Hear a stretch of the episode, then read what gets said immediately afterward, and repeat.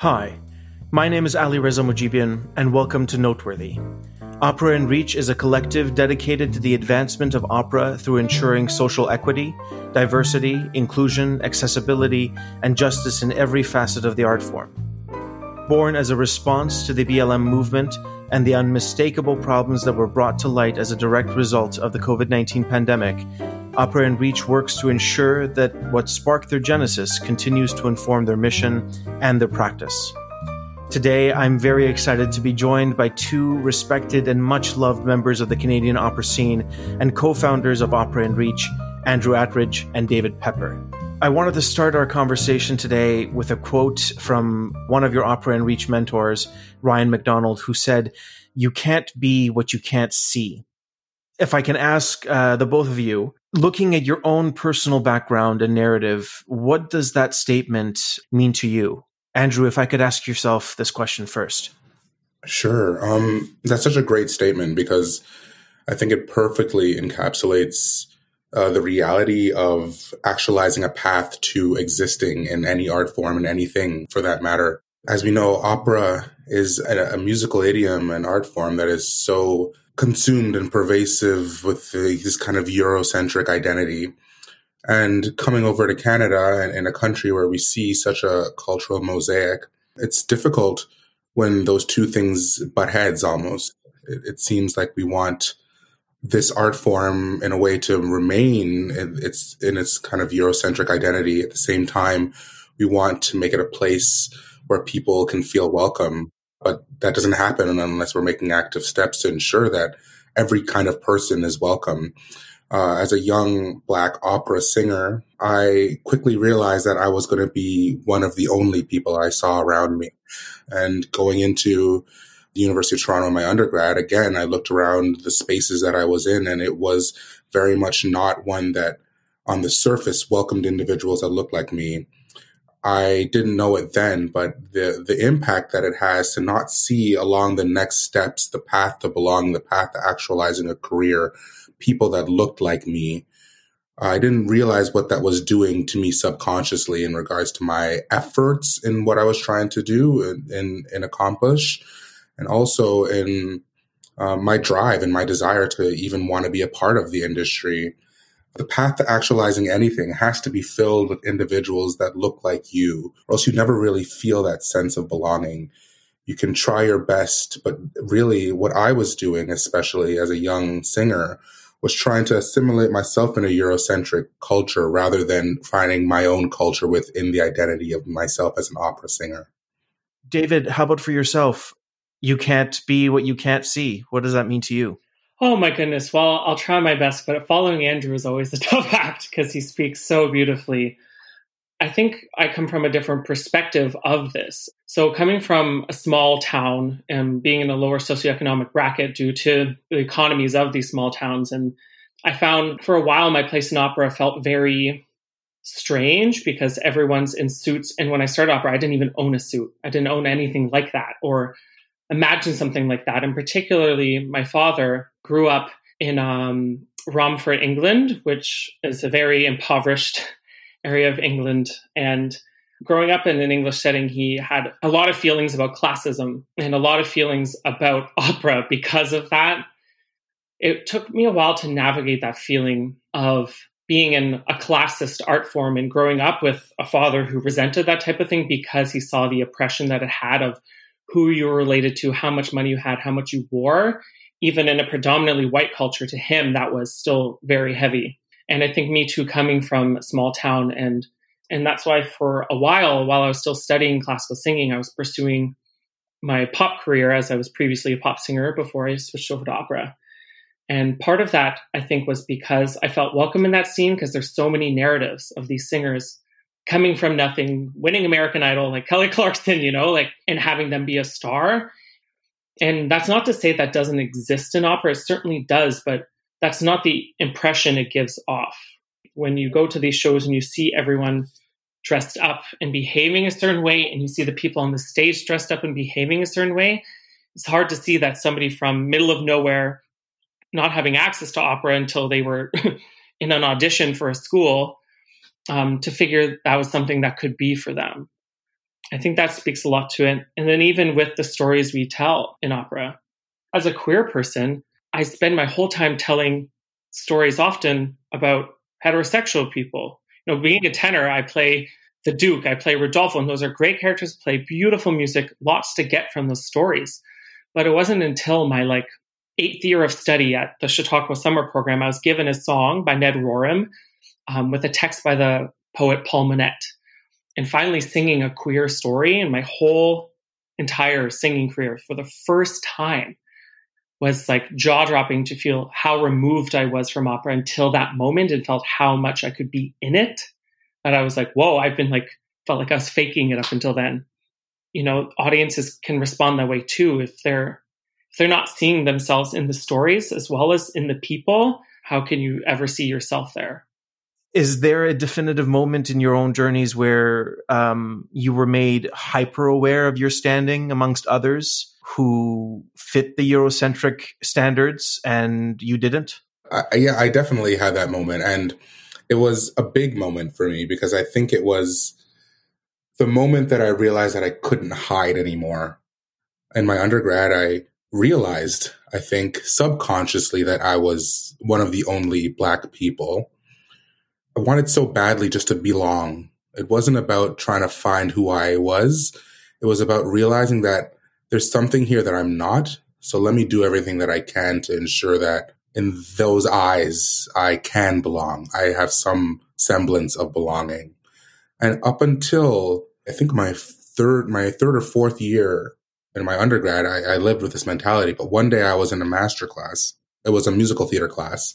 And a colleague of mine who is white sang Old Man River. And I remember thinking it was just so beautiful. He sang so well and he did a great job. And, you know, it's a masterclass. I had to sing next. I wasn't really paying that much attention to what was going on. And the clinician opened up the conversation, who was white, and said, how do we feel about the singer's use of damn and dare, the kind of colloquialisms that people from that time would use. Also people, you know, we had actually an interesting conversation about this in our Banff sessions around the dental status of individuals in the South and how that influenced their diction. And the conversation led to, you know, how do we feel about his use of this, attributing that these kind of words and phrasings were something that belonged to Black people. And I proceeded to watch a room full of white people kind of explain away why he was wrong or why he was right or why he was justified. Until the point when one of the audience members pointed at me and said, I don't mean to single you out, but how do you feel? Aren't you just angry about this? And I remember this was the moment where I had my first look around the room. And I very vividly remember looking around the entire room and realizing that it was only me. And I had never felt that because I, for so long, had not wanted to feel that. I wanted to know that everything was okay. I wanted to know that my talent was enough, that I was not going to be looked at as the other, as someone that was an imposter in this world that would never really be mine. But that was the moment where all of that came to a head. And I deflected immediately. I had to sing next. I just made up something. I can't even remember if it was anything significant. But I don't think a day has gone by where I haven't been conscious of my Blackness first and my artistry second. And I think that that has propelled me in a way over years to finally get to this point. That was the moment where the switch went off, I think, and said, Andrew, this is something that you're going to have to either understand how to deal with or it's going to consume you. I think that a lot of people who belong to minority communities and oppressed communities in this, specifically in this industry, have felt a similar moment. David, how about yourself? Is there a definitive moment in your journey that made you hyper-aware of where you stand amongst your others? Yeah, unfortunately too many, but I think it's in a different way, obviously. Like when you're a queer person, you can kind of blend in, camouflage in sometimes, you know, you just untuck your shirt and wear some loose-fitting jeans and you can be anywhere. But I find particularly some early experiences when I actually got on stage, because my first stage experience was in my high school musical where we did Rocky Horror for some reason, they thought that was an okay musical to do. And I played Rocky in that, who was obviously a hyper-masculinized character with like some queer tinge because he's in gold booty shorts. So that was an interesting time where I felt like really comfortable in myself. But then once I moved into opera with this disillusioned idea that I'm like, oh, like musical theater is really cool with this kind of stuff. Maybe opera is too. But I remember in, I think the second opera I ever did was Alcina. And the director was always on my case about being more straight because I was playing Oronte. So I'm supposed to be the love interest of Morgana. And he was on my case all the time saying that I'm not playing straight enough, blah, blah, blah. Pretty much the whole summer. And then at the end, apologized to me. But from that moment on, when I find myself singing characters that are hyper-masculinized or lean a little more that way, so a lot of tenors, unfortunately, I find myself incredibly uncomfortable. And particularly, I'll give like the Duke from Rigoletto as an example. It's a role that I love to sing, suits me great. I just love it. And it's been something that people always push towards me because they're like, I hear this in your voice. I hear this in your voice.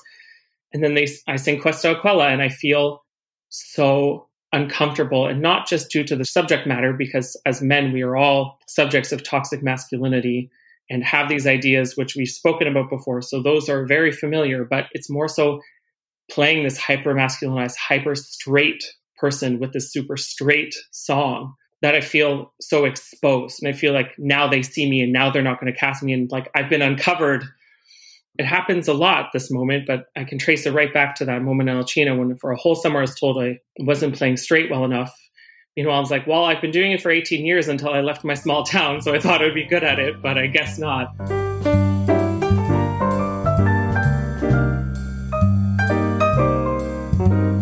The shock of 2020 and all the abhorrent and no longer deniable problems in our societies was really the biggest catalyst many of us needed to make a real and definitive change, with the hopes of having those positive changes ripple and compound in our social environments as a whole.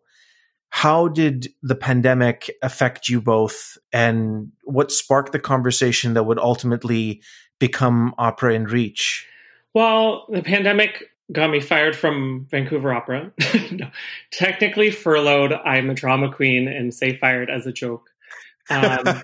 They kindly let us go and paid us more money than they technically had to, that's for sure. So I appreciated that. And they, you know, like many of these companies were so not ready for something like this.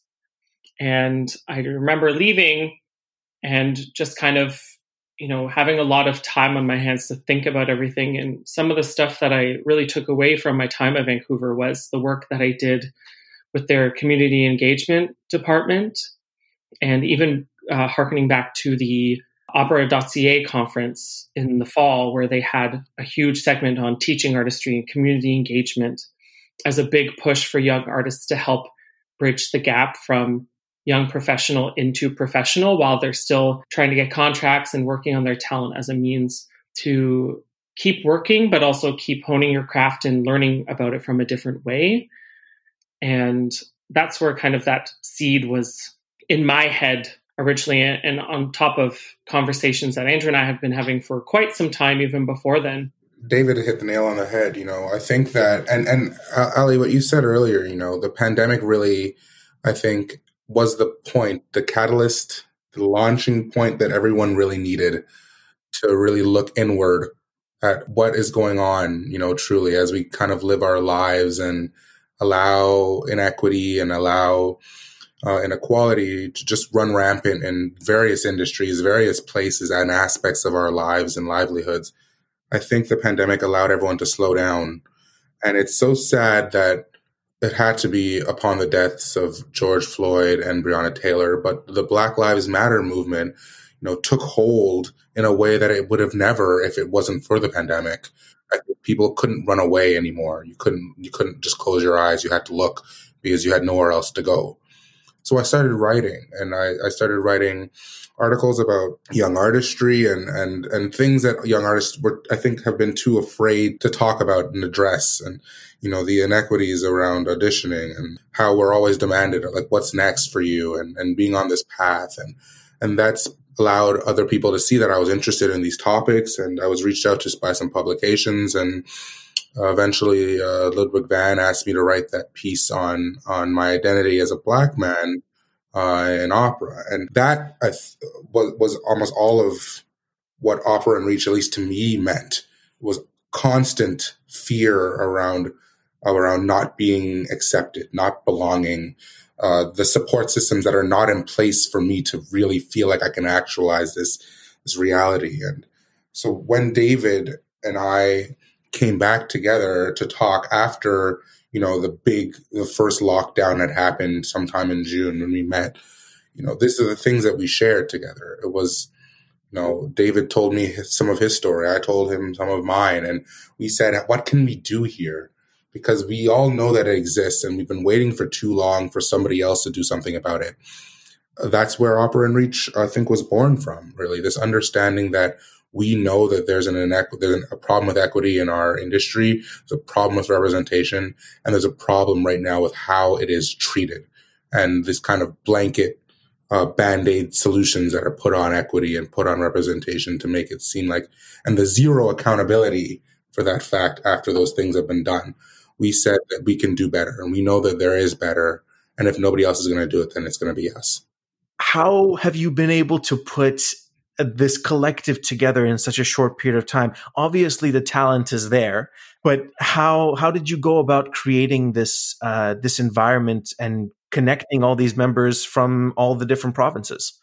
Like everything with Opera InReach, we really approach things at first holistically and develop a deep understanding of what we want to do, how we wish to do it, where we want to do it, why, before we take action, which would kind of contradict the optics of how quickly we grew. But this has a bit to do with the relationships we have with each of the people on our team and the conversations we've had with them throughout the years, not just solely through the pandemic, but before that, and about the conversations we had.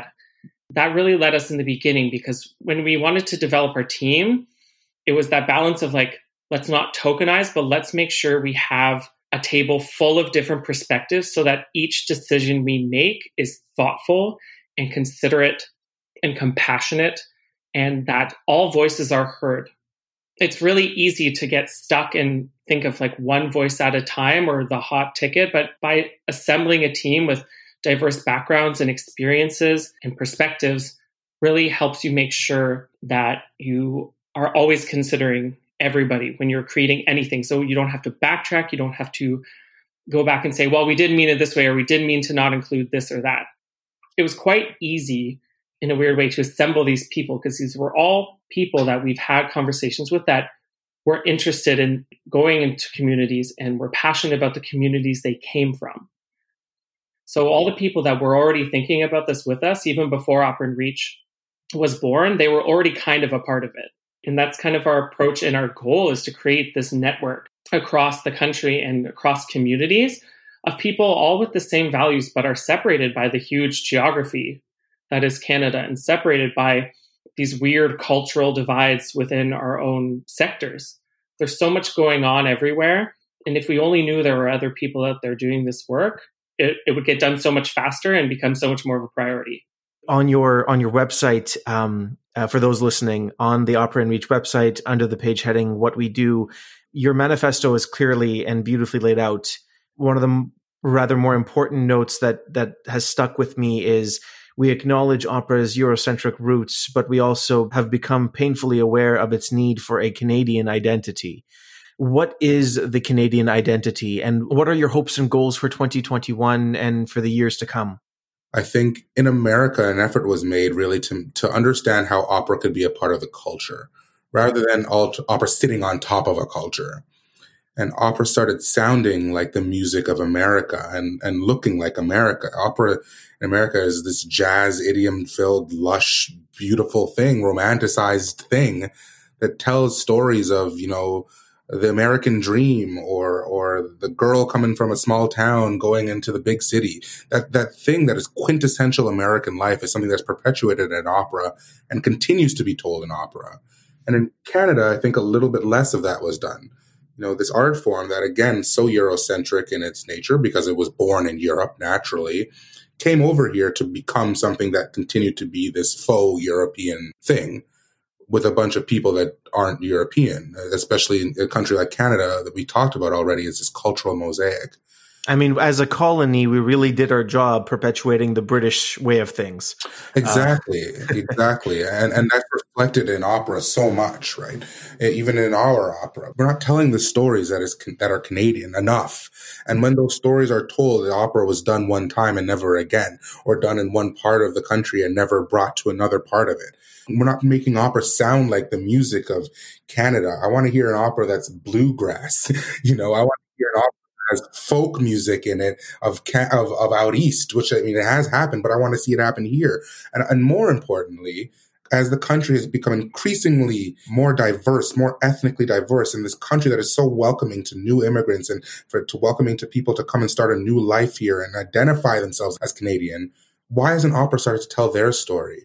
Why aren't we trying the staging to tell new immigrant stories? Why are we not investing as much money as possible into understanding how we can get new people of different cultures to be interested in telling their story through opera, through being librettists, through being composers, through being stage managers and directors and dramaturges? This is what opera needs to be in order for it to survive. Right now, we have an indie subsect of opera that has come up that is beautiful because it does everything possible to be the antithesis to what it thinks traditional opera is. They really want to serve the community. They want to understand the people that live in those communities. They want to represent them authentically on stage in everything that they do. But what has been perpetuated is that there are two kinds of opera. One that's traditional and Eurocentric, and one that's new and is encompassing of equitable and authentically representative values. I'm happy to see the new music and the old music, but the understanding of Canadian opera has to be one in which every single person can actualize a path of belonging and believes that this is a vessel for which they can tell their story, or else opera will not survive in this country. And we're not going to see a world in which opera can be everything that we already understand it can be as an art form reflective in our industries. What we want to do is to ensure that everybody can come into opera and say, I might not know everything about this, but I know that opera in Canada means that it can represent me, and it will represent me authentically. And if I can find a way to practice and be a part of this industry, whether that be all the way from being an artist to being a philanthropist or just an audience member, I know that opera is something that is here for me as a Canadian, that asks the question continually and never stops asking the question, what does it mean to be Canadian? And are we looking like that on our stages? Opera, as you said, has remained very much European. And so as Canada has grown up, and as the ethnic populations have surpassed European populations, the art form is also dying because those ethnic populations aren't finding a way of making it their own and propelling it into the 21st century. Does that make sense? Absolutely. That's kind of why community engagement, I know this is my soapbox moment for teaching artistry and community engagement.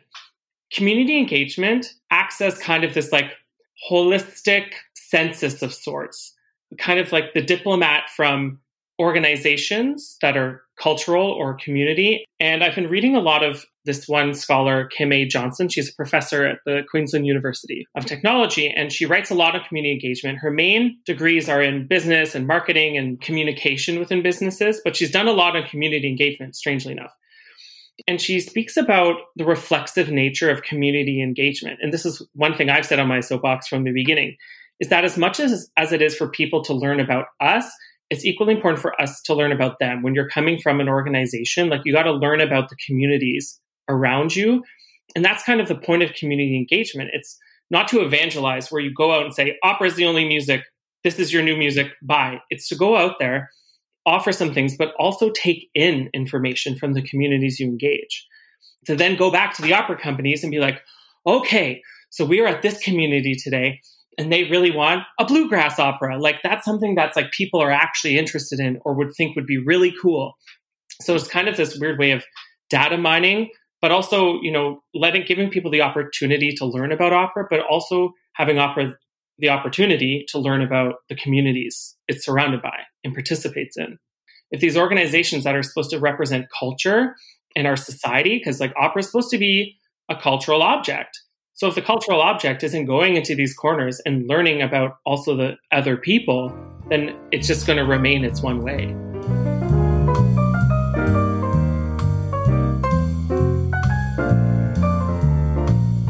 So moving into 2021, what does Opera InReach have planned, and how can people get involved? How can, because there are tons of opera singers in this country, and we're all waiting in our own way to see what 2021 can bring.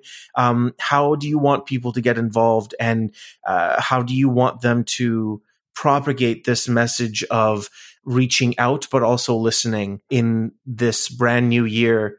Forgetting about all the issues of 2020. We have a lot planned, and we're very excited to be launching our first big initiative, kind of the cornerstone of what we are as an organization, which is our HONE program, or Helping Operas New Existence.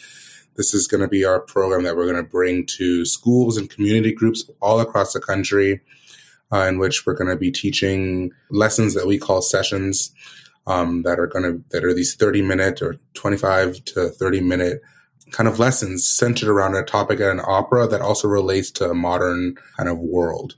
So one of the sessions, for example, that David has put together is called Popera, in which he and Kayla Ruiz, one of our mentors, explore popular idioms in popular musics that have originated or found a different place in opera, and teaching the students something from a place that they're already familiar with, rather than coming at them with opera solely in this kind of hoity-toity, if you will, kind of place.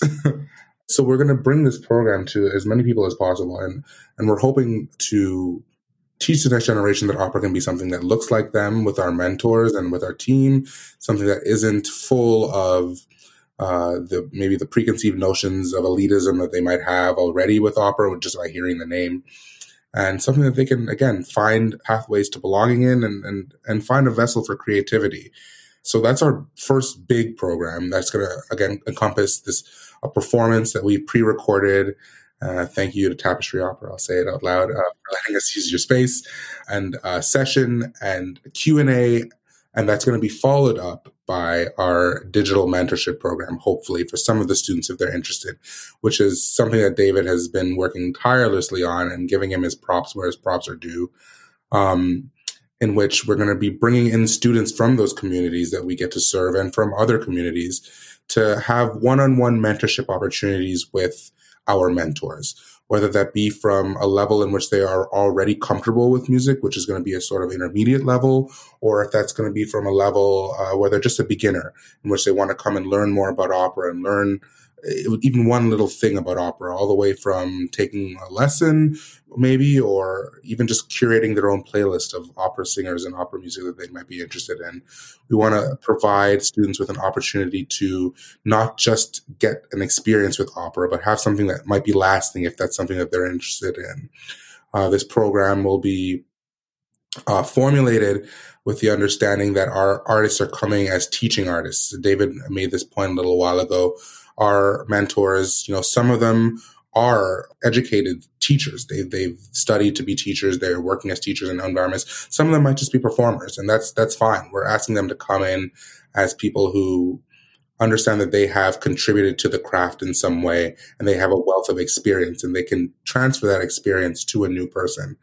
So it's going to be something that's going to be very collaborative, allowing students to have somebody in their corner that we probably all wish we had when we were developing. Someone who could tell you a little bit about what the career is going to look like, who could give you some guidance, who can give you something that your teacher can't give you, which is a younger perspective as to this is what the reality is going to be at the next level, if this is what you're interested in, or simply this is a little bit about opera, let's see what you can do with it.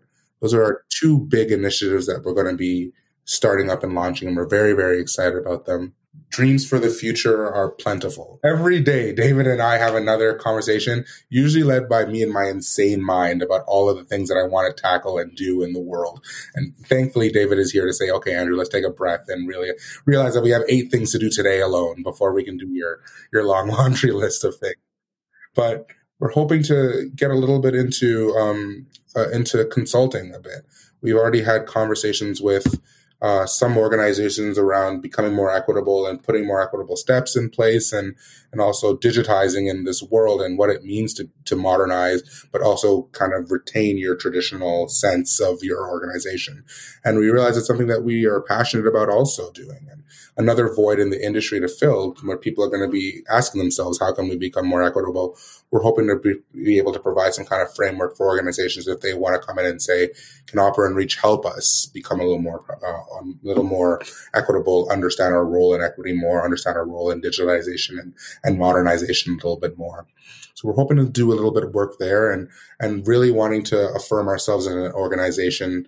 We started our CRA application, and we're hoping by the end of this next year coming to be a nonprofit organization. Truly, it's going to be a big goal and a lot of work, but we're excited to be able to legitimize ourselves as the go-to organization, not only in the minds of people in the industry, but also on paper with the government that says that we actually do this work, and we're dedicating ourselves to ensuring that there's a more equitable future for opera. Thank you both for your time. Thank you both for your commitment and for your vision. The world needs more people like you. And I'm happy that you took the torch upon yourselves to push forward into 2021 and really make the world a little bit brighter with your message. And it'll go a long way. Until next time, be safe, take care, and much, much respect and appreciation for you both. Thank you. Thank you for having us and giving people and artists platforms to speak, because that's really the reason why a lot of people don't speak up, is they're like, where am I supposed to speak where people will listen or actually hear the things that I see? So people doing things like creating podcasts and platforms for people and working hard, creating questions and creating, like, using this Zencastr technology, figuring all of this out in order to allow people to speak and share their message is one of the most noble acts, in my opinion. To find out more about Opera InReach and the talented team of humans who are making it happen, follow them on Instagram, on Facebook, and check out their website at operainreach.com. As we close out the third season of Noteworthy, I wanted to thank you for tuning in, for messaging us with your thoughts, your ideas, and most importantly, your amazing support. If you are a new listener, remember to subscribe, like, and leave us a comment on Apple Podcast. And don't forget to share Noteworthy with your family and friends. And as always, thank you to Duncan Watts-Grant for editing and producing this show with me. Thank you for listening.